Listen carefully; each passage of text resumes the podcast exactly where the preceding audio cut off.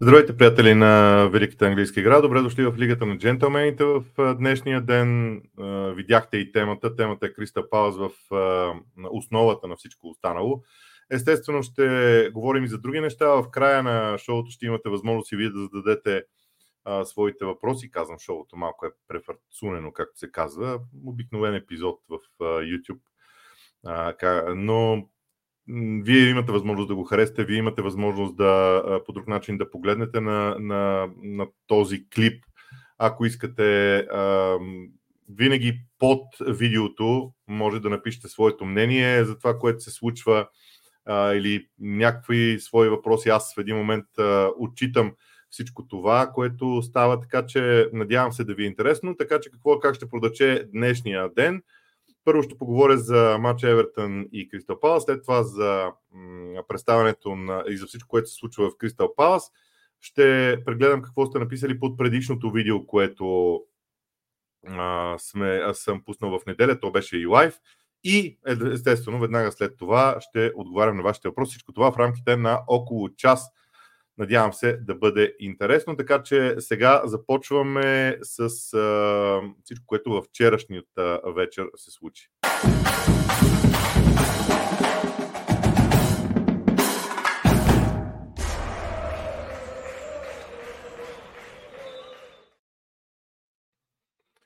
Така, м- като начало на, както се казва, като начало на, на разговора, мога да кажа, че поне според мен това, което вчера се случи в, на двубоя между Евертън и Кристал Палас, не беше а, най-хубавата реклама за Висшата лига, но има и такива на двубой. А, може би само преди всичко останало, защото пак забравих, нещо, което винаги правя. Това е имейла на Лигата на джентълмените, на който може да свържете с мен. Следващия епизод ще бъде утре, около 15 часа. А, от 14 съм запълнувал разговор с а, Димитър Георгиев Гетста за Манчестър Юнайтед, структурата на управление и най-общо казано темата трябва ли вече противниците на Ман Юнайтед да се притесняват от червените дяволи. Надявам се разговора да бъде интересен и след това да направя съответно лайф. Сега обаче темата е Евертън срещу Кристал Палас. Какво а, имам предвид да кажа. Може би ще е малко дълго, но все пак струва ми си заслужава.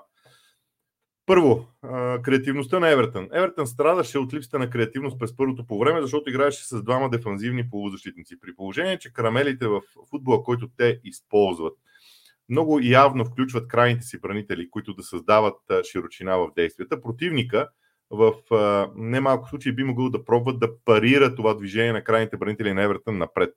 Това направи вчера Кристал Пала с промяната на тактическата си формация.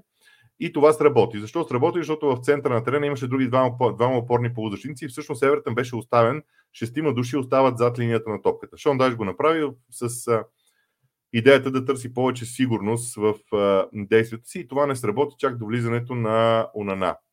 А, всичките три гола на Унана за Евертън са с голове с глава след ъгови удари като последните два бяха асистирани от Дуайт Макнил, защото той е човек, който обикновено прави тези неща. Но първо грешката, влизането на Онана за Евертън а, и грешката при гола на Палас. Грешката е чисто тактическа според мен, защото първо, а, когато а, става на Евертън се защитава и топката бъде пратена към централния нападател на противника, централните защитници на Евертън много рядко излизат пред него да го бият за първа топка. Обикновено застават зад гърба му и чакат полузащитниците да се върнат с един негативен спринт, както понякога се казва, и този негативен спринт да ги върне обратно към собствената половина.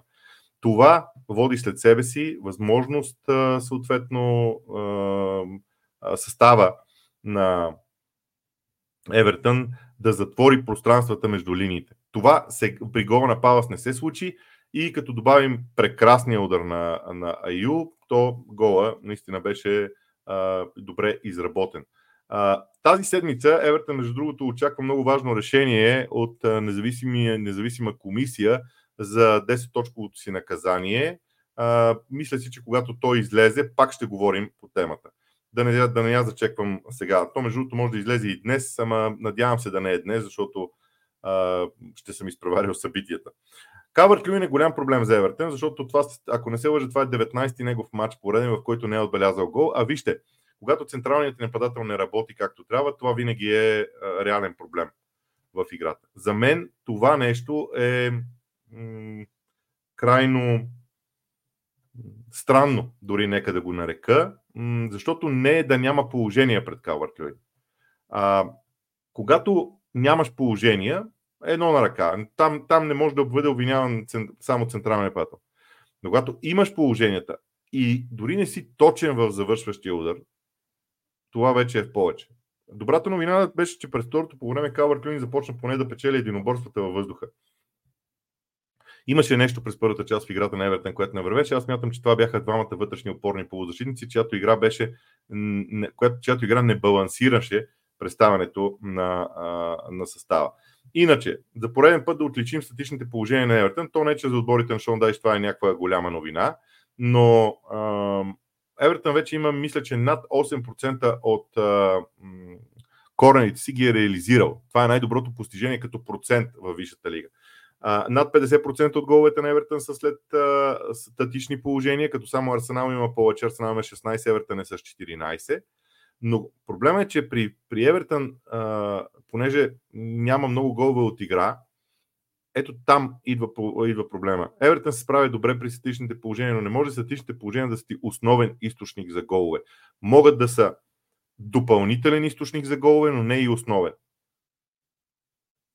В случая. Иначе, големия проблем формата на Евертън. След коледа единствен отбор без победа в Висшата лига. Пак не успяха да я спечелят. Пропуснали са доста чисти шансове за отбелязване на гол. Препратка към темата, свързана с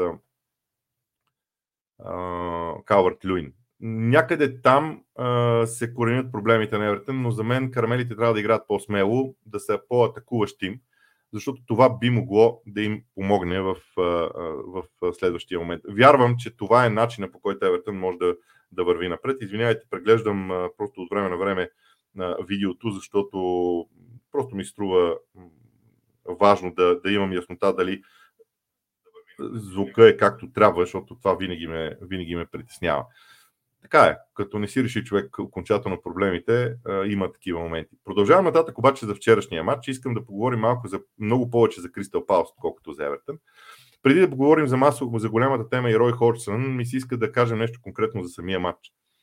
На мен много ми допада Матета като централен нападател. И покупката му от Патрик Вера всъщност може би олицетворява това посоката, към която Палас трябва да се насочи. Защото, окей, с Виерам нещата не се получиха. Но Еберечи Езе, Майкъл Олисе, Матета, това са млади хора, които се справят чудесно. Марк Гех също бихме могли да прибавим към тази група, макар че Марк Гех е в друга възрастова категория.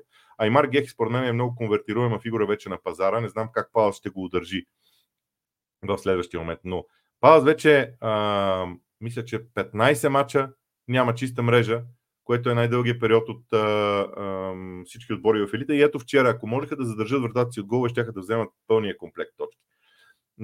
А, а Рой Ходжсън, и тук правя прехода към а, Рой Ходжсън, а, трябва да кажа, че Рой Ходжсън беше човека, който а, винаги бил считан за един от големите майстори на подредбата на отбора в защита, подредбата на отбора без топка, така че състава да може да контратакува в последствие. Това е нещо, което мен лично страшно много ме е възхищавало в, неговата, в неговото представяне и в начина по който той подрежда отборите си. Но той вече е на 76 години. В четвъртък се говореше за това, че вече Пала са взели решение за това да го а, сменят. И на него му е станало лошо на тренировъчната база. А, предполагам, че всичко това е от стрес и от нерви. А, уверявам ви, това е много тежък проблем а, с стреса и нервите но и особено на възраст 76 години това оказва много голямо влияние. Позабавиха решението, но след като гласна вчера щеше да бъде на Годисен парк, това е било ясно. В късния следобед решиха вече да оповестят всичко това, защото ще, ще бъде много гадно.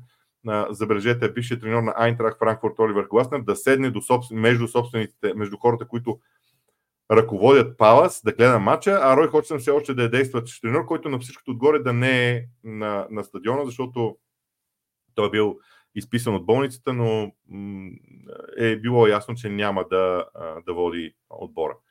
И сега вече нещо конкретно в работа на Хорсън. За мен ми струва, че има едно размина, имаше едно разминаване този сезон между това, което се искаше от Рой Ходжсън и това, което той реално направи. Мисля си, че този сезон просто беше излишния в периода на Рой Ходжсън, начало на Кристал Палас. Аз по-късно в предаването ще ви разкажа малко за Рой Ходжсън. Струва ми, че си заслужава да бъде отличена неговата кариера като такава. Но, а, вземете за пример Матеос Франса. 19 годишния а, футболист, който дойде от Бразилия, а, който е смятан за м, изключително талантлив. Между другото, маркетинг департамента на Кристал Палас е базирал всички свои основни планове а, около рекламни кампании и така нататък, именно около Матеос Франса и новите млади футболисти на Палас, Езе а, и а, останалите. И в един момент Матеос Франса не присъства на терена. Не за друго. Рой Ходжсън просто не го вижда готов за тези тактически мачове, които той иска да направи. А обучението за Рой Ходжсън става на тренировъчната база, а не на игрището. И именно там някъде вървят, вървят разликите между това, което Рой Ходжсън иска да направи и това, което всъщност се получава с Кристал Палас. И тук, ако искате, можем малко да разширим темата.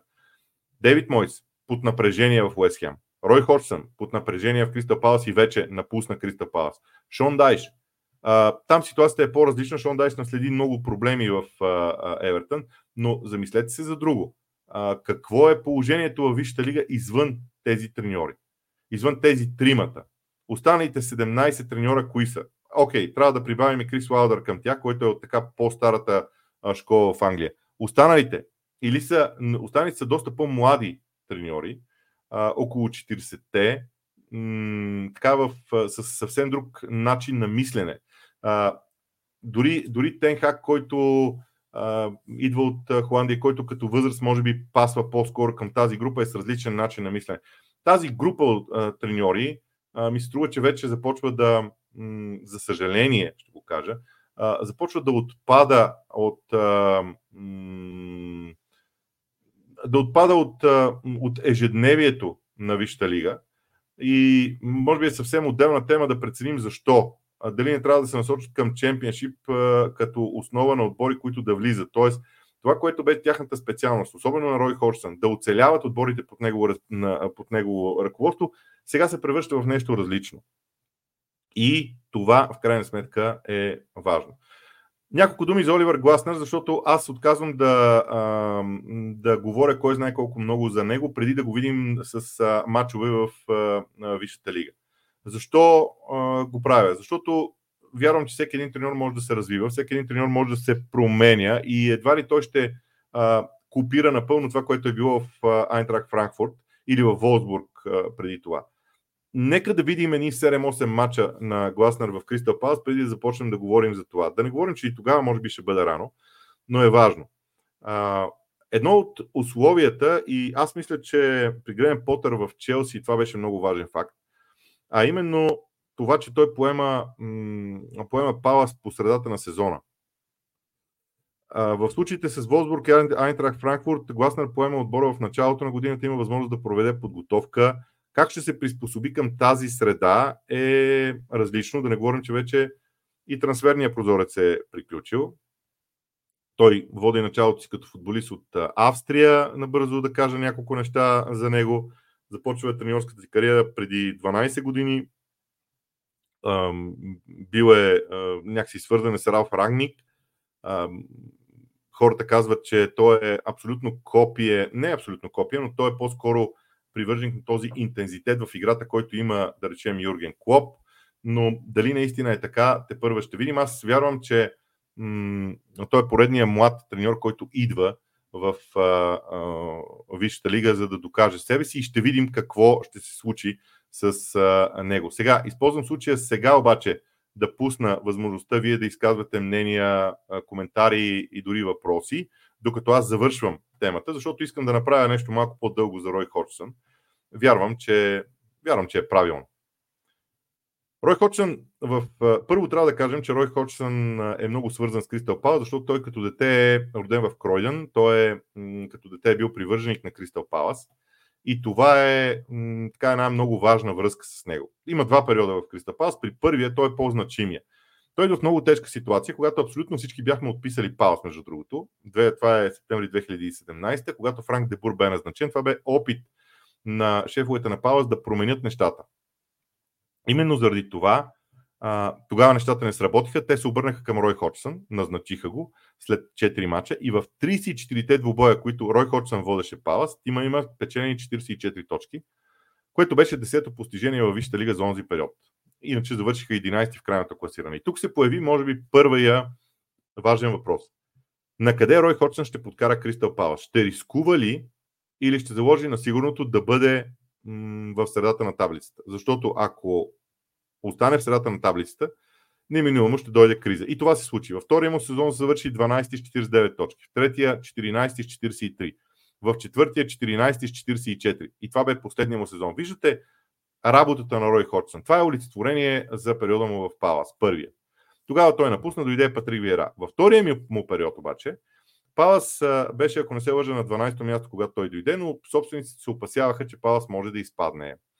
И всъщност той дойде в 10-те мача, които ръководи Палац, завърши на 11 точки от последните три отбора. Нямаше и помен от притеснения на Палац, свързани с оцеляването. Завършиха над Челси за първи път в ерата на Висшата лига и той подписа още една година договор. Тази една година договор, за която говорим, беше всъщност проблема. Иначе Палац бяха, да, както казах, на 12-то място. Сега, в историята Рой Ходжсън е много интересен, защото той винаги е поемал отбори, които на национално ниво, например, да речем Швейцария, успя да ги класира, успя да класира националния отбор в фазата на елиминациите на Световното първенство 1994 година и а, ги класира за Европейското 96-та, при положение, че те не се бяха класирали на голям форма от 60-те години. А, после бе наставник на Финландия 2006-2007 на, на, пак на национално ниво, като Финландия достигна най-високото място в класацията на FIFA, 33-та позиция. Но, но това е сякаш неговата най-добра среда за работа. Защото беше назначение начало на Англия 2012, 4 години беше начало на Англия. Да, Англия се изкачи до третата позиция в ранглистата на FIFA, но това не е особен, няма особена стойност, защото на Европейското престо през 2016 го обвиниха в нещо, което аз после забелязах и в Кристал Палас и затова разказвам всичко това. Защото а, едно, едно нулево равенство с Словакия а, прати англичаните втори в а, на групата. Мнозина тогава смятахме, че те го правят съвсем целенасоченост, да играят с а, Исландия на, в следващата фаза а, и то, това равенство с Словакия дойде след като англичаните бяха победили Уелс с 2 на 1, ако не ме лъжи паметта. И, а, но така ли е, че второто място в групата. Идеята е, че той смени тогава целият състав, а нещо подобно и отказа да, да бъде верен на идеята да, да, е, да е сигурен в своите футболисти. Защото световното първенство е от 7 мача. И просто ако тези футболисти изиграят 7 добри мача или 4 плюс 3, т.е. 4 много силни и 3 окей okay, мача, могат да световни шампиони. Той се отказа от тази идея. А, и според мен това му донесе неуспех, защото отбора след нулевото равенство с Словакия понесе огромни критики, повиши се напрежението и така нататък. Също нещо и в Палас. Вместо да гони купа, някаква и по-добро участие в купа, финал на някой турнир, той прави смяна в 60-та минута на преиграването с Евертън, парадоксално пак Евертън замесен, когато изкара, ако не се лъже, Беречи Езе. Да, тогава обяснението беше, че Беречи Езе трябва да бъде запазен за матч през седмица, през уикенда във Висшата лига. Но Палас Висшата лига е далеч от зоната на изпадащите. Ето това е проблема на Рой Ходжсън в uh, очите на много хора. Иначе аз мога да мина и през периода му в Блекбърн, когато той класира Блекбърн в Европа след шампионския сезон, но в 90-те години Рой Ходжсън бе на, един, на едно ниво като менеджер с Свен Йоран Ериксон и с Тери Венебълс. Това беше нивото, което всички гледаха, на което всички поставяха Рой Ходжсън. През първото десетилетие на този век, прекрасният му период с Фулъм, когато игра полуфинал в Европа, и тогава трябва да кажа, че а, всъщност финал в Европа игра.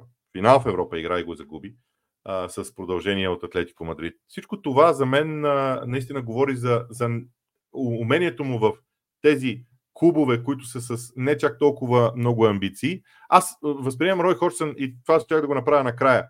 Възприемам Рой Хорсън много подобен на Унай Емери. Защото в клубове, в които той може да наложи абсолютно волята си и всички да го слушат, той е абсолютно окей. Okay. Отива в Ливърпул, през юли 2010. Сега там вече собствениците на Ливърпул сбъркаха много, защото Кени Дълглиш изрази, изрази желание да бъде менеджер на Ливърпул. Това стана ли абсолютно забравяш за който и да е друг, защото феновете на Ливърпул ще унищожат всеки, който е застанал на пътя на завръщането на крал Кени на Анфилд. И, и това и стана в един момент. Но, а, но за мен просто Рой Хорсън е точно този тип човек, който м- отива в, в една посока на работа, която е, как да кажа, а, търсене малко повече сигурност при него. А, така че до тук и системата Рой Хорсън вярвам, че отделих достатъчно внимание. Надявам се да не излиза скоро темата за Девид Мойс и а, за Шон Дайш, защото ми се струва, че ще бъде малко тъжно. Защото това, което гледахме от Евертън сега с Шон Дайш, а, съм го гледал преди с Дейвид Мойс. Така че, не знам. А, това, към което пристъпвам сега, е преглед на мненията след, а, преглед на мненията след а, а, предишния епизод. Иво Русев пише, фен съм на Ливърпул, но искам да коментирам Арсенал. Мислиш, че могат да спечелят титлата без изявен типичен нападател. Вижте, всичко може. Въпросът е как ще стане. Защото ако Арсенал намери начина по който да печели, да вкарва головете си при нисък блок, защо да не спечелят? Ако някой се надиграва а, с Арсенал в центъра на игрището, освен на Ливърпул и Ман Сити, не мисля, че срещу някой друг Арсенал няма да е фаворит при по-отворен футбол. Следващия зрител, който обаче тук, в, защото това е малко по-различно меню в YouTube, не мога да видя името му, за което се извинявам. А, интересно ми е какво мислите за смените на Ерик Тенхак в края на мачовете. Винаги вкарва дефанзивен играч. Това не донася ли една несигурност в отбора? Мога да кажа, че според мен Ерик Тенхак принципно се грижи много за отбраната си. Той пак влезе в този модул аз искам да постигам резултатите, играта не ме интересува чак толкова много, така че не знам. На следващия зрител пита защо другите коментатори не правят нещо подобно, което правя аз. Това, което аз искам да кажа е, че не забравяйте, че това, което аз правя е индивидуален избор мой, а не, на, не нещо друго. Това също трябва да бъде оценявано. Така, темата за Man City, ако го накажат Man City кога ще влезе решението, би трябвало да влезе в сила веднага решението, но ще видим. Изчакваме. Има слухове, че в средата на април ще бъде обявено това решение на Ман Сити. Въпрос. Хойвунд не ти ли напомня за играта на Другба? Не, а, защото според мен Хойвунд е друг тип играч. Освен това, мисля, че 20 години разделят Хойвунд и Другба, като, може би като възраст дори повече от 20 години. И за това време футбола много се промени. А, за мен Хойвунд е бърз играч, физически достатъчно здрав. Да, по този начин може да го сравнявате с Другба. Но аз, примерно, играта с глава, а, с бъз... в... играта във въздуха, да я, да я нарека, защото тя не включва само играта с глава, е доста по-различна. А, те първо отборите от топ 3 ще страдат. Сезона става много интересен и с това съм абсолютно съгласен. Е, няма как да пусна епизод за Евертън и Паус след полунощ вчера. Трябва да съм. Трябва, аз че съм идиот, идиот съм, но до там няма как да, да се случи. Красимир Найденов, той е привърженик на Форест, ако не се лъже. Коментар за Форест, но Санто води отбора от по-малко от два месеца и промяната от Прикупър вече е видима. Салони, Еланга, Хътсън, Одой и Гипсуайт отпред потенциал е огромен, но най-добрият играч в момента е Морио. Джакпот с привличането му скоро трябва да обявят наказанието ни между 6 и 10 точки минус. И Форест влиза в зоната на изпадането, ако в зоната на изпадащите, ако това а, се случи. А, да, показах къде правя лайфа, сега обаче няма да го правя, защото съм вкъщи. А, в случая сега, това е едно мнение, което аз ще оставя без коментар, ви, да ви призная, просто защото не виждам особен а, смисъл. А, знаете ли, едно от нещата, които винаги са ме изумявали, това ще го кажа така.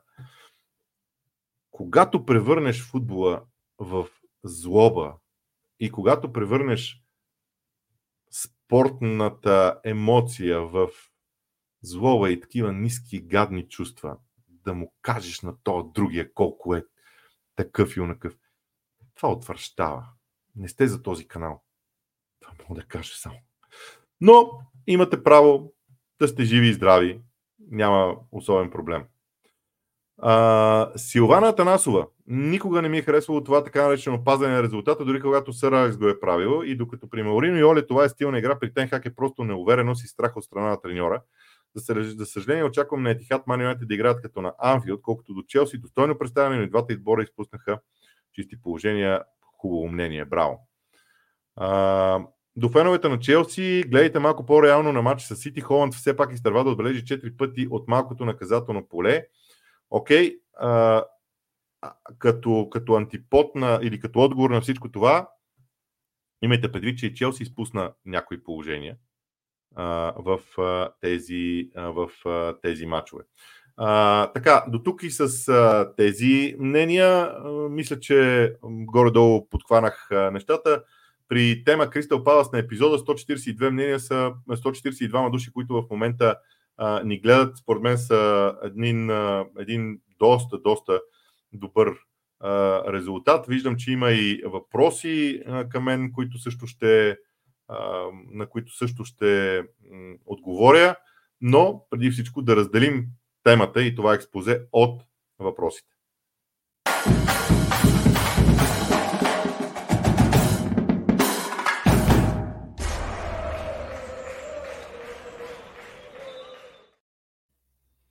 Така, ето ги въпросите. Като гледам колко са, май днес няма да направим един час време. Александър Петров. Хубавото от мача с нощи беше, че все пак отборите се организираха през втората част и видяхме голове. А още по-хубаво бе транспаранта Евертон България. Да, и това е факт. Разбира се, феновете на Евертон България са много активни, макар че не искат много да говорят, защото в те, такива тежки моменти явно са доста разочаровани от всичко, което се случва. Само секунда ще ме извините.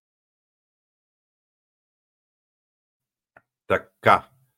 А, следва въпрос. Левскарчето 2795. Наскоро спомена, че Артета е дефанзивен треньор.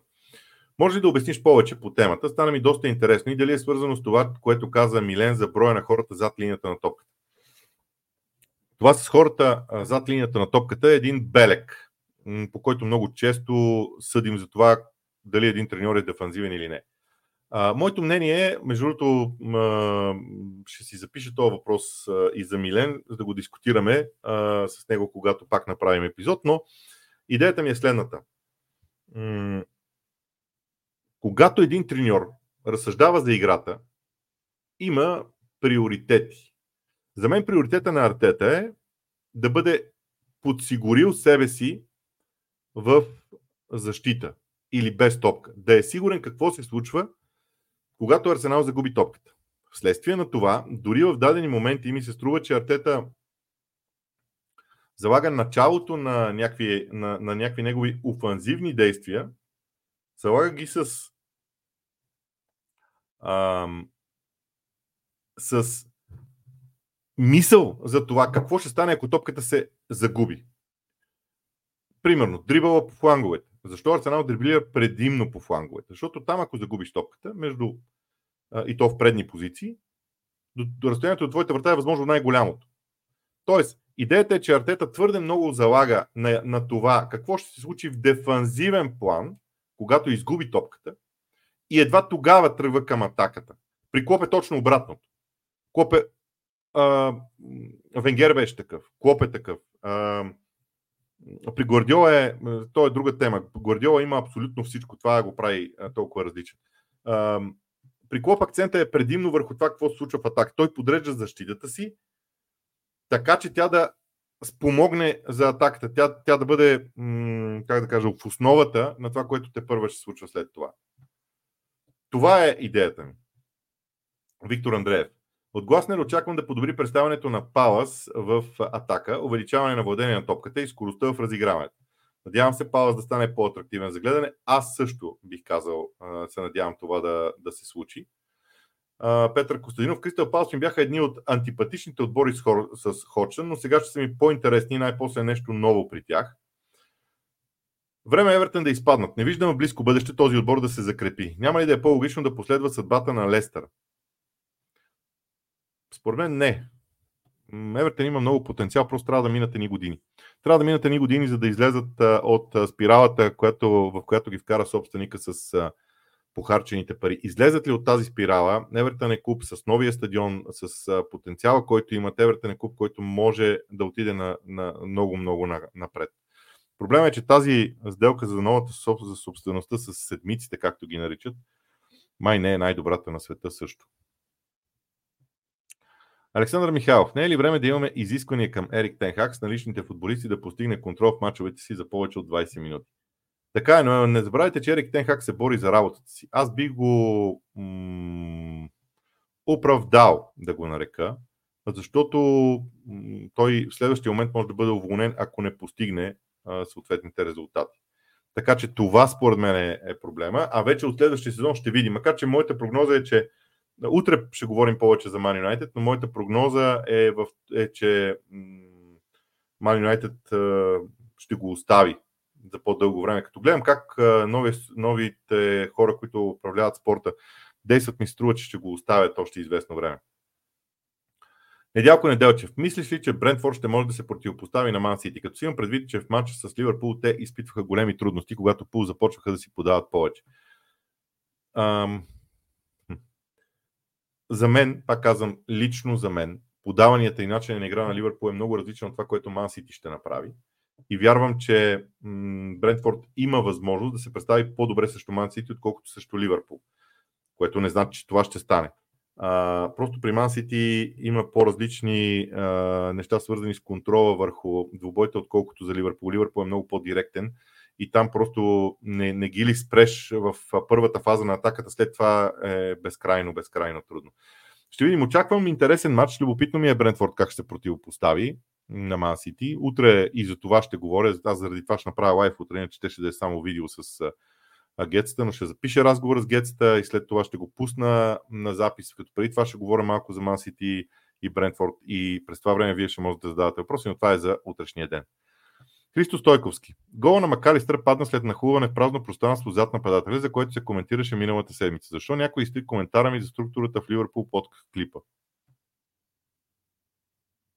Не знам някой да е трил. Имайте при, че YouTube има някакъв YouTube има някакъв модел, който възприема коментарите агресивно. Аз съм включил в него, за да маха коментари, които са агресивни. Не знам YouTube какво е направил. Аз не трия коментари, между другото. Оставям ги, защото за мен е комично хората да се излагат с агресивни коментари. Не казвам, че вашия е бил такъв, но просто казвам, че не съм трил коментар със сигурност. А иначе за, за Макалистър е така, наистина. Макалистър влиза в това празно пространство по много интересен начин. Константин Георгиев. Здравей, Боби, това, което стана с Ходжсън е доста тъжно. Не смятам, че скоро ще видим менеджер на тези години около терена. Последните месеци обаче напрежението върху него беше огромно. Да, между другото, струмиш, че футбол започва да, да става игра на младите менеджери, което наистина не е много окей. Okay. Обаче при това, при това напрежение, което се вижда, може би е нормално да се, да се случва и това. Атанас Тодоров. Футболният свят днес загуби и Андреас Бреме. Капитана на Шеф Юнайтед сподели преди пред Скай, че неговия съотборник, умишлено споменавам името, бивш играч на Евертън, не бил за червен картон, а, не той е за затвора. Да, така е, колкото да, да Андреас Бреме, наистина един играч, който е, беше някакси беше олицетворение това, което германския футбол е, е в германския футбол е в, в онзи момент и това за мен е, е много важно в един момент. Просто хубаво, хубав, как да го нарека, хубав човек преди всичко. Но да, имало е грешка в а, изписването. Ама сега я поправих. Да, малко съм прибързах днес. Димитър Дяко, възможно ли е, ако нещо не потръгне с новия менеджер, шефовете на Паус пак да се обърнат отново към тип менеджер като Ходжсън? Не знам. Ще е феноменална глупост, между другото, ако пак го направят. Просто защото ще спрат, вижте, ще спрат моите менеджери да им вярват. Защото менеджерите, колкото и да ви е странно, те си говорят много. Аз съм склонен да мисля, че глас на Ривиера, например, са се чули преди той да отиде в Палас. Почти съм сигурен в това на толкова високо ниво менеджерите уважават себе си, защото знаят, че а, работата трябва да бъде, да бъде а, свършена. Стоян Чакъров. Мнението ми е, Евертън няма сили за оцеляване. Причина къса пейка. Те нямат нападатели, освен Кавър Клюин и Ордън. Ти как мислиш? М- на мен пейката на Евертън не ми е... Хайде да го кажа така. Пейката на Евертън не ми е много различна от основния състав. Ако това е проблем, да, би могъл да бъде проблем. Александър Петров. Според Хускор, Шеф Юнайтед са отбор, отбора с най-нисък рейтинг в топ 5 първенствата. В топ 10 са и Бърни. Толкова ли са неподготвени за предизвикателството на Висшата лига? Те ли са най-слабо представящите се от създаването? О, не. Имало е подобни отбори, които просто не са били готови да влязат в Висшата лига. На мен, например, ми струва, че Бърни е един дългосрочен проект на компании, който а, не беше задължен да влиза в Висшата лига, но влизането в Висшата лига миналия сезон му осигури едно дългосрочно спокойствие заради парашутните плащания. Защо? Бърни сега вероятно ще се върне обратно в чемпионшип, но те следващите две години финансово са много спокойни да си работят с младите футболисти, които компания избира и подготви. И когато следващия път се върнат, да бъдат много по-добре подготвени с много по-зрял отбор. Според мен това е, това е основната идея в представянето. Кристина Колева, добър ден! Мача на Мансити и Челси забелязах нещо, което ми направи впечатление, че Челси използва много правилно Галахър да е максимално близо до Родри. Мислите ли, че Родри е, Родри е много по-важен от KDB за Сити? Вижте,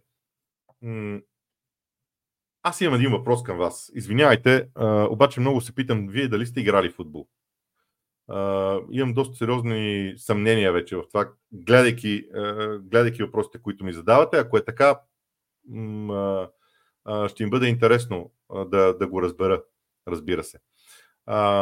Така, за Галахър и Родри, по-скоро за Родри.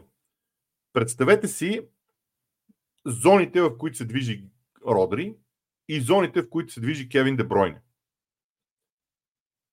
Кевин Дебройн е абсолютно свободен да прави каквото си иска по терена. Ако тръгнеш да го пазиш персонално, той рано или късно ще избяга. Затова при него зоновото подреждане на противника е важно. При Родри обаче зоната, в която той играе, тя не е една, не е постоянна през цялото време, но е горе-долу една. Горе-долу една. И когато поставиш футболист срещу него, можеш да го ограничиш. Ако ограничиш Родри, ти ограничаваш някакъв процент от действията на, на, на Man City. Което според мен се прави. Почти, между другото, не, не знам дали сте забелязали. Вчера си говорих пак с Милен. А, и, и той това каза. Вика, бе, ти не помниш, че почти тормозеше Гвардиола през цялото време. И аз се замислих, че това беше точно така, бях забравил в интерес на истината. Също Гутън си потвърдих мнението, че Man не се чувстват комфортно, когато трябва да владеят инициативата. Дори също по-малките отбори владеят по-малко. На Man в момента им е нужна... Вижте, United не могат да създадат модел, при който да използват скоростта на своите футболисти в предни позиции. Защото това е най-силното им качество, най-силната характеристика в играта им. Дрибъла също е там, но те не могат да създадат условия за, за, за при постепенна атака да има ситуация един на един. Това е много сложно. Примерно, Арсенал Ман Сити го правят при Ливърпул е по-малко, защото Ливърпул не се нуждае от чак такива ситуации. Те имат друг акцент в играта си.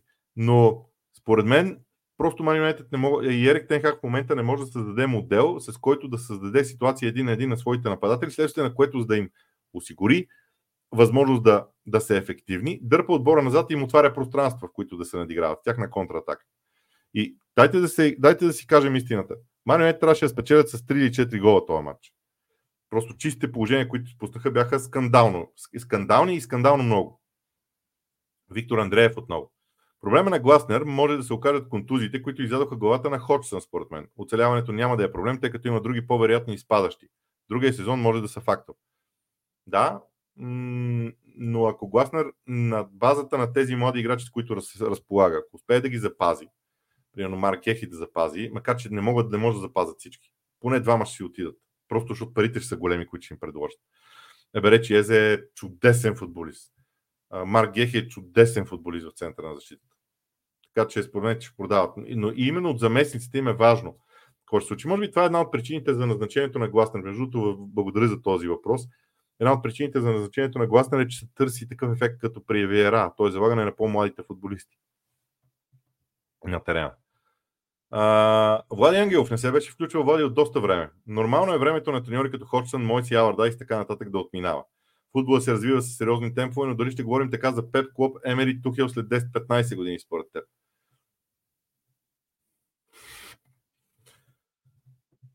Вижте, има един треньор, който според мен от старата школа, който все още е там. Той се казва Карло Анчелоти. Всички останали времето ги хвана. Така че и тези може да ги хване времето. Не бих се очудил. Отделно от това смятам, че и Клоп и Пеп ще, вни, ще внимават на къде отиват, защото не се бях заглеждал в лицето на Клоп. Той наистина изглежда много уморен. Димитър Томов. Палас трябваше по-рано да сменят Ходжсън. Играха много слабо. Съгласен съм и с това, но пък трябва да имаш решение.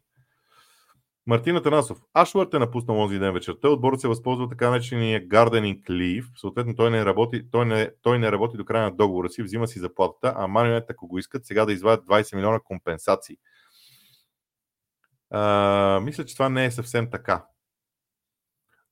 Защото в периода на Gardening Leave, той, т.е. ако Ашвард напусне и до края на договора си не работи никъде другаде, Нюкасъл трябва да му плаща пълната заплата. Нюкасъл няма да иска да му плаща пълната заплата, защото тя не е малка. И този гарден клип ще бъде по-кратък. Не знам колко ще бъде, но според мен ще бъде а, със, сигурно, със сигурност по-кратък в един момент. А, не знам обаче подробности, признавам си. А иначе Манионет са отказали от компенсациите и между другото, знаете ли, това е нещо, което мен ме кара да, ме кара да ми стане интересна темата за Man United. В Man United усещането, което имам последните, последния месец, и това е повод за утрешния ми разговор с Гетста, нищо не се прави се за сега и веднага. И това е за първи път от много години насам. Нищо не се прави за сега, за днес или дори за утре. Гледа се много далеч напред. Христо Стойковски. Като бивш треньор ви давам една идея и по-конкретно. Да направите тема за вторите топки и колко е важно да се печелят. Сигурен съм, че ще бъде интересно за по-младите джентълмени. Канала е супер. Благодаря. Да, втори топки са една от темите, които и на мен ми минават през главата. И сега, докато си говорим, отварям, за да си запиша това на място, на където обикновено, където обикновено си записвам новите теми, свързани с лигата. А, ето ги. Извинявам се за закъснението. А, така. Добре. Продължаваме нататък. Благодаря за, за, за мнението и за въпроса. Константин Георгиев, втори въпрос. Продължаваш ли да правиш тактически анализ на кръга с картина или анализите ти отиват към Premier League Talk Show? Не, анализите ми не се ползват в Premier League Talk Show толкова много. След 1 март ще почна пак да правя анализи с картина. Истината е, че се опитвах да намеря начин, по който а, анализите с картина да влезат в YouTube. Отказа, оказа се невъзможно. Така че трябва да ги подновя в VBOX и да помисля по какъв начин да ги разпространявам. Това е а, нещо много важно. Но ще видим. А, много неща съм си мислил в тази тема. Ще видим по какъв начин ще се случват тези неща. Стоян Чакъров. Тоест, отговора ми е, че март месец ще започна отново да ги правя, обещавам ви. Стоян Чакъров, втори въпрос. Защо са тези травми, травми в пул? За мен трудно се издържа на това темпо, което иска Клоп. И това е вярно. И това е вярно. За темпото на Клоп, обаче, не знам дали само Клоп е проблема, но темпото на наистина изглежда зловещо. Георгин Кьов. Привет, Боби. Книга. Среща с феновете. Кога? Бъди много здрав. Скоро! Не съм отговарял така, нали? Скоро. Подчертавам. Преди отговарях, ще видим, имам планове. Сега отговарям скоро. Христина Колева, втори въпрос. Очаквате ли Челси да играе 3-4-3 на финала с оглед атакуващите играчи на Ливърпул и да има персонален играч за Салах? Очаквате ли матчът да бъде решен с Дуспи отново? М- Дуспите дойдоха при един друг менеджер, малко ми е рано за този матч, който е в неделя, но да ви призная, аз искам да видя Ливърпул още веднъж, за да видя какво е състоянието на Салах. Салах е много важен за Ливърпул. При тази контузия на Жота, при отсъствието на Трент Александър Арнолд, шансовете на Челси не са лоши. Какво имам предвид? Имайте предвид, че Ливърпул ще смаже Челси, ама ще ги смаже наистина, ако Челси не успее да разиграва топката в собствената си половина. Ама да я разиграва, не да е рита. Това е ключа. Ако Челси се справи, може да има последствия за Ливърпул. Но в противен случай, ако Челси не се справи с това, повярвайте, Ливърпул буквално ще ги прегази матча. Недялко Неделчев. Ще може ли клуб да менажира пул след като за Жота сезона свърши, но не смай ще отсъства 2-3 седмици? Чакайте, за Жота април месец трябва да се върне. За Къртис не се знае. Много трудно ще бъде, като си има преди, че Арсенал и Сити са в топ форма. Така е, то, тези контузии дойдоха в много лош момент, но вижте, всеки отбор има такива периоди и това вече е определено мал шанс. Това, на това му викам наистина мал шанс. За съжаление е така. Влади Ангелов, ако Лутън, скоби дано, оцелеят, мислиш ли, че по-високо профилните играчи биха се присъединили към тях, а не такива, които са от по-низките нива или имат нужда от възраждане на кариера като Барки? Те за Барки, между другото, вече се говори за английски национален отбор. Само да, да ти кажа, Владо, и аз съм, на мен е много интересно. Сега, ако, ако Лутън се спаси, треньора им за мен категорично печели наградата за менеджер на сезона. Това първо. Второ. Защо в един момент да не поговорим за това, което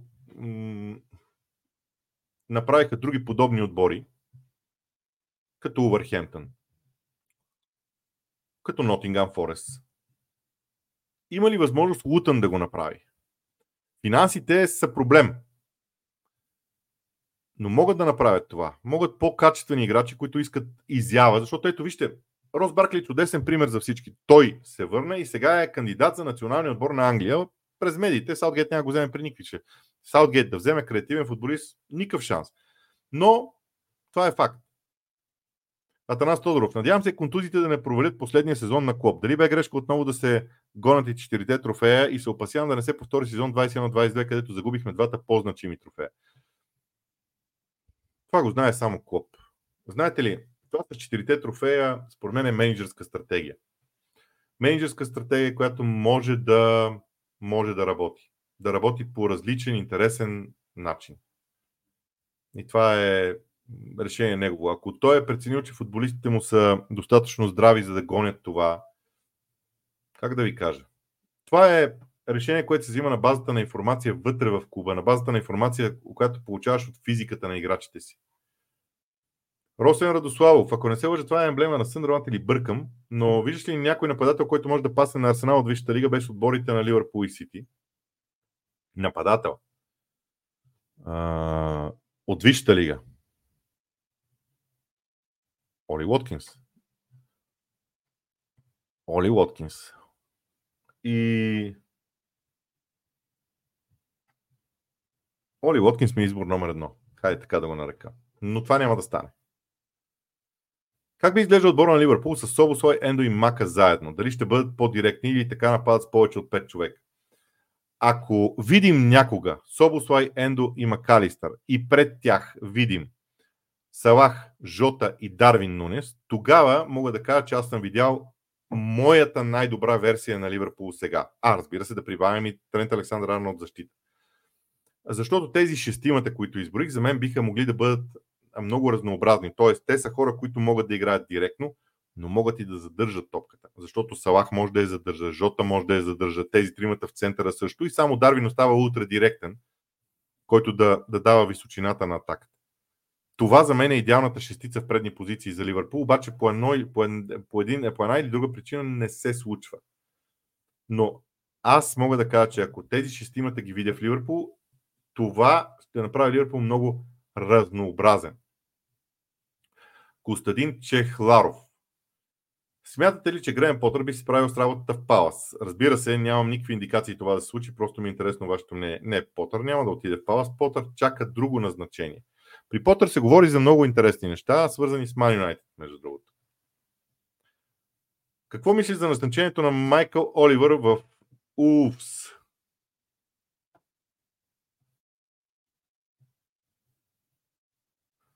Втори въпрос. Ливърпул, какво е правилно в твоите очи да търси подобно на Коп или продажба на Салах и нови трансфери за нов стил и преходен период с Чаби? Аз мисля, че Ливърпул трябва да се довери на един менеджер. Значи, който менеджер Ливърпул да реши да назначи, който да назначи, когото да назначи, извинявам се, трябва да му се доверят и да работят с него. Защото това нещо с Клоп беше много... Абе, не беше готино. Не беше готино. Така че това за мен е важно. Наистина. Когато и да назначат, да му се доверят и да правят това, което менеджера иска. Окей, с някакви рамки, естествено. А не клуб да се бори за всяко нещо, което иска да реализира. Да видим. Жалко за Палас, нищо чудно да изпаднат. Не мисля, че чак до изпадане ще стигнат. А, Наско Тренев. Помня, че когато започвах да гледам Висшата лига, Рой Ходжсън бе част от Уест Бром и Чалвин. Той е бил винаги от тези треньори, които са дали много на Висшата лига. Позволявам му всичко най-добро и да бъде здрав. Разбира се. Присъединявам се към това. Недялко Неделчев, трето а, мнение. Изключително много съм впечатлен този сезон от Габриел Магаляеш. Надгради много, за мен е дори по-добър от последните мачове от Салива. Много се радвам за него и за Хаверц, който се доказа. Така е, без никакво съмнение е така. Иван Михайлов, Гласнер е грешка. Рисковано е да се назначи треньор без опит във Висшата лига, ако си е битката за оцеляване. Ако ги няма шеф Юнайтед и Бърни, Пала са пътници. Да, да, ма ги има. А, ще ви помоля да споделите очакваните с двата отложени матча. Благодаря. Ох, не ми се занимава с прогнози днес. Обаче, като съм се фанал на едно хоро, а, трябва да си играе. Секунда. Дайте ми една секунда. Ман Сити Брентфорд.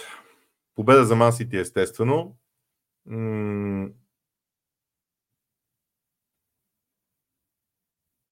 Голове над 2,5. Удари на който се сетите от атакуващите играчи на Сити, който Гвардиола, които Гвардиола избере. под 25 нарушения в матча.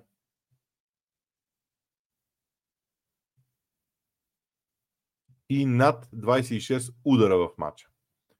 Ливърпул Лутън. Победа за, за Ливърпул, над 3,5 гола в матча, над 30 удара в матча. Жълти картони за някои от бранителите на Лутън. Изберете си кои, включително фланговите играчи. Насочете се към тези, които са само секунда вляво на защитата на Лутън, в лявата зона на игра на Лутън, защото там ще е Салах. И корнери. Корнери на Лутън и Ливърпул 12 нагоре, дори бих казал, в а, тези моменти. Йордан Пеше. Въпрос страни от футбол относно Феникс. Мислиш ли, че твърде многото звезди, които имат, би им попречил в плейофите? Визирам слабата им игра в защита. Букър и Дюрант са слаби защитници. Не съм съгласен за това. Букър и Дюрант много, са много полезни в защита. Те не, бъд, не могат да бъдат основни защитници затова съм категоричен, това, затова съм съгласен. Не могат да бъдат основни защитници на тима, но Букър и Дюрант играят добре в защита, когато основната част от играта в защита е върху други хора. Ще видим. Трансферите, които направи Феникс, бяха интересни. Ще видим. Много е важен баланса. Много е важно а, под коша какво ще се случи и дали могат да, да, да печелят така отскочили от таблото топки. Куцо Кьорово Бац, Челси ще победи ли на финала според теб? Ако да, защо и как? А, нека за това да говоря в, в петък, извинявам се. Не, не съм се занимавал с футбол, но фен винаги ми, като фен винаги ми е било интересно как тактически се развива отбора. Поздравления тогава. Демонстрирате знания и наблюдения, защото това са собствени наблюдения, които са прекрасни. За мен е удоволствие, че хора като вас са в канала. Браво, браво, поздравления. Николай Кичуков. Здравейте, господин Борисов. Ако скоро в Еверта не дойде някакъв импулс, мисля, че трудно ще се спасят. Сякаш има нещо там, което остава скрито. Дори Гудисън не е същото място. И това е така тогава с това мнение съм много съгласен, че Гудисън не е същото място. Димитър Павлов, ще кажете ли нещо за Шампионската лига? Как според вас ще се справят английските отбори? Много е важно за петото място във Висшата лига. Аз не мисля, че е много важно за петото място. Другите турнири са, също, са по-важни за петото място. Ми, не знам какво да кажа. Аз мисля, че Ман вече показа за какво става дума. Пересонал има А, при Арсенал има проблем, а, защото нямат опит. Този състав на Арсенал няма опит в Шампионската лига и това ще бъде интересно да се види с спорто. Това е добър лакмус. Но аз в началото на сезона казах, Арсенал стигнали до четвърт финал в Шампионската лига, там се справили добре. Реално. Канала VBOX също има ли е? Да, с Лигата на джентълмените се казва. А, между другото, може да ни гледате и в ЕОН, там някои епизоди могат да се гледат в, в ЕОН. Кристина Колева, Bold Prediction, тук е новият треньор на Ливърпул за един сезон. Бум! Никога не съм се замислял на тази тема. Абсолютно е възможно. Само, че Тухел много говори за Испания последно време. Много говори за Испания. Ведени Шамаманов. Привет, джентълмени. Въпросът ми е дълъг, да ще го вместя в два поста. За Евертане, въпреки и не за сегашния сезон. Смяташ ли, че за наказанието за английските отбори през 85-та не е пострадал Евертън? Никакво съмнение нямам в този въпрос. Евертън беше много тежко ударен от това наказание, защото Евертън бе тръгнал да изравнява Ливърпул като стойност на клуба и беше спрян. Евертън щеше да е това, което Евертън можеше да е Ман Юнайтед. Сега. Но така се случиха нещата. Не можеш да си а, толкова зле. А, до кога ще гледаме невероятен Челси след три дни пародия на Марек Дупница?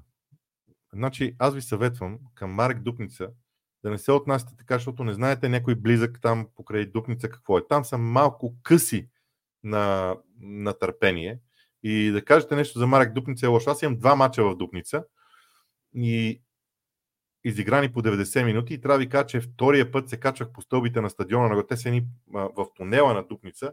Това е най- едно от най-емблематичните места в българския футбол. Там не е много добро изживяването. Да не говорим, като се качиш горе преди да видиш дясно, защото като се качиш горе в дясно не съблекавате за гости, там какво може да се случи. И как без да искаш се подхлъзваш с бутоните по тия неща. Така че около Марек не дейте да иронизирате Марек Дупница. Това беше моята тема. Между другото, много уважавам Марек. Аз имах е, един от близнаците, които 70-те години бяха блестящи. Беше треньор за кратко време, в, докато бях войник и мога да кажа, че огромно уважение изпитам към Марек, извън иронията и всички стари стойности в българския футбол. Никича, според теб Арсенал наистина ли са сериозни претенденти или това е поредния сезон, в който играят добър футбол, но в крайна сметка с празни ръце? Аз съм го казал в началото на сезона. Сега, как да сме на мнението си по средата на сезона? Да, за мен Арсенал е трите, един от трите основни претенденти. Самия факт, че трите отбора са толкова близо един до друг по това време на сезона, след две трети от сезона, говори достатъчно. Така, ако Джаксън започне да вкарва положенията си, Челси може би няма да има спиране. Да, да, ама кога ще почне да ги вкарва? Николай Кичуков. Потър по-скоро ми напомня на Емери. Не точно за топ отборите, но би свършил страхотна работа в отбор от средата като фен на Юнайтед. Окей? Okay? Влади Ангелов, мислиш ли, че ще е интересно да се направи тема за спортните директори във Висшата лига и техните плюсови и минуси в клубовете? О, да. Между другото, Влади, аз се питам дали напускането на Дан Ашвард като тема не е свързано и с Нюкасъл. Но това е следващото нещо. Какво причинява Ашвард на Нюкасъл в случая? И това си го записвам също като, като тема. Извинявам се, защото забравям.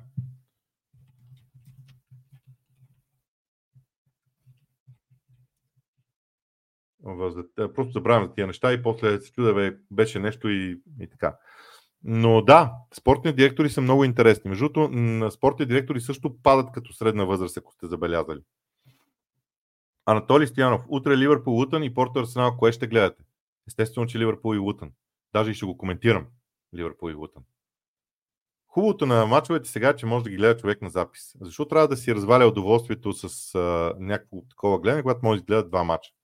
Особено ако и четвъртък е почивка, прекрасно. Изкарваш единия матч, случая ще го коментирам, Ливърпул Лутън, прибираш се, сядаш си на дивана, някъде към полунощ, пускаш си матча, не си гледаш телефона, защото там ще видиш всичко, какво е случило и се съсредоточаваш върху матча. Чудесен план имам за утре вечер. Иван Христов, за мен много важен въпрос. Способни ли си играчите на Ливърпул да играят различен футбол от този на клуб при новия менеджер?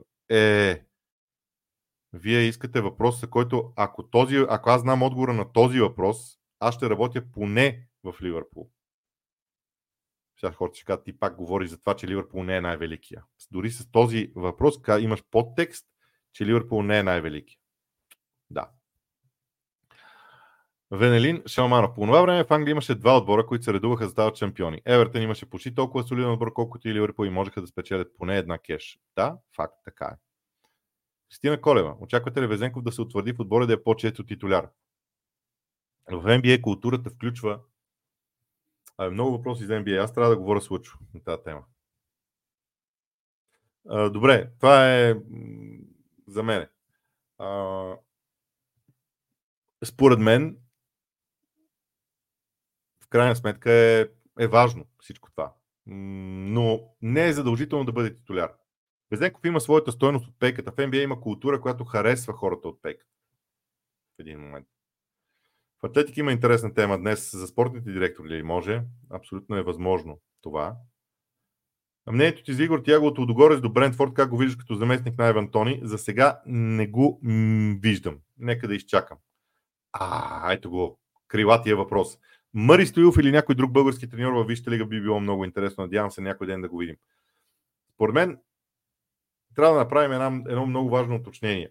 Треньорите вече не са сами, те са с екипи зад гърба си. Екипи. Това е.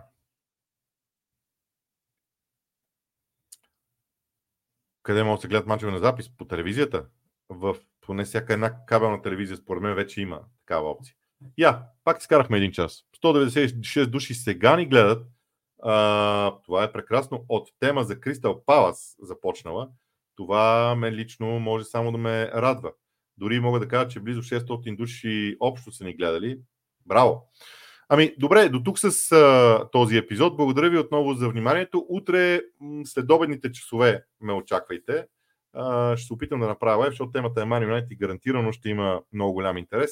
Но ще е вероятно, просто два часа искам да говоря на спокойствие с а, гецата. След това трябва да лекичко да обработа материала и видеото с него. То няма да бъде, няма да бъде голям проблем. И след това, съответно, лайф. Аз имам и някои други ангажименти, трябва да маневрирам между тях, така че а, утре, разбира се, а, някъде около 15 часа съм се заканил, но вие ще видите кога ще бъде съответно епизода. Аз ще го пусна предварително. От мен а, приятен, приятен ден на всички.